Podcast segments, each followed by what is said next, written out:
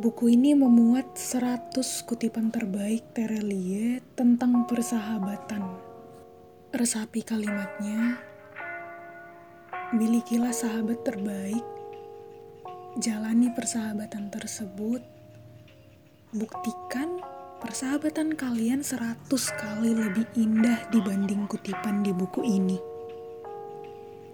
Selamat membaca.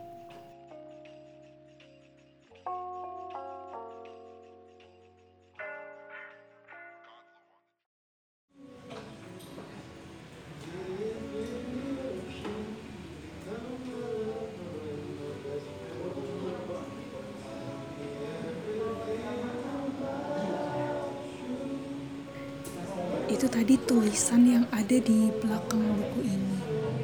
Seratus kutipan di dalamnya memang indah sekali. Sangat indah. Membaca kata demi kata sampai nggak sadar kalau di dalam pikiran sedang diputar kembali kenangan yang pernah dialami bersama sahabat. Kenangan itu mungkin gak semuanya bahagia, Gak semuanya pas senang-senangnya. Bisa jadi kebanyakan malah memori pas lagi berantem. Atau pas lagi adu argumen. Bahkan pas lagi diem-dieman. Tapi yang pada akhirnya melukiskan senyum di bibir ketika membaca tulisan di buku ini adalah fakta bahwa ujung-ujungnya kita baikan lagi setelah pertengkaran tadi.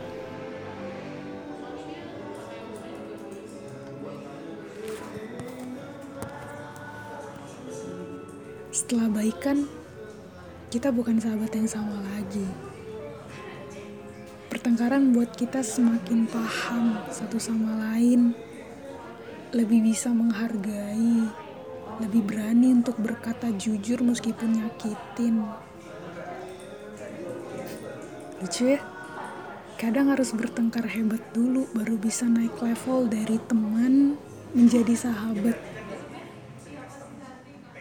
Perlu salah paham dulu baru bisa mengerti kepribadian orang. Perlu diem-dieman dulu sampai nggak tahan baru bisa nurunin ego buat menyapa hai.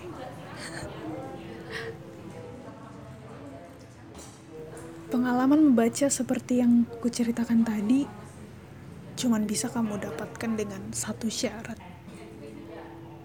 yaitu punya sahabat. Kalau nggak punya, Gak bisa.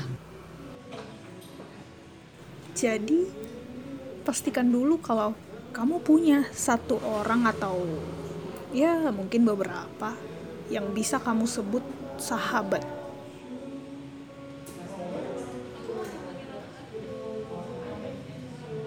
Aku membeli buku About Friends ini di waktu yang sangat-sangat tidak tepat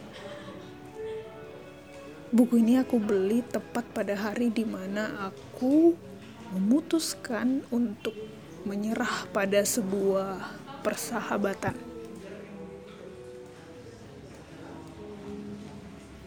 Setidaknya aku ingin menyebutnya sebagai persahabatan, meskipun dianya enggak. Jadi, cerita pengalaman membaca yang lumayan indah lah ya tadi di awal itu itu bukan pengalamanku. Itu cuman hayalan membeli buku about friends pada saat merelakan satu orang untuk tidak lagi hadir di dalam hidupmu ternyata ide yang sangat buruk ya. Aku juga baru sadar pas baru bayar bukunya tapi deket buru dibeli bukan cuman buruk agak cenderung bodoh juga kayaknya. Kutipan-kutipan yang ditulis di buku ini satu pun belum ada yang sempat kami alami.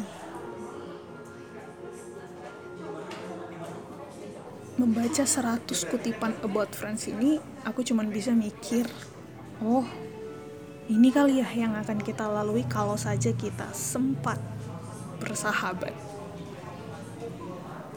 lalu raut mukanya kembali murung lagi karena sadar bahwa ternyata tidak sanggup membawa pertemuan itu menjadi suatu hubungan persahabatan.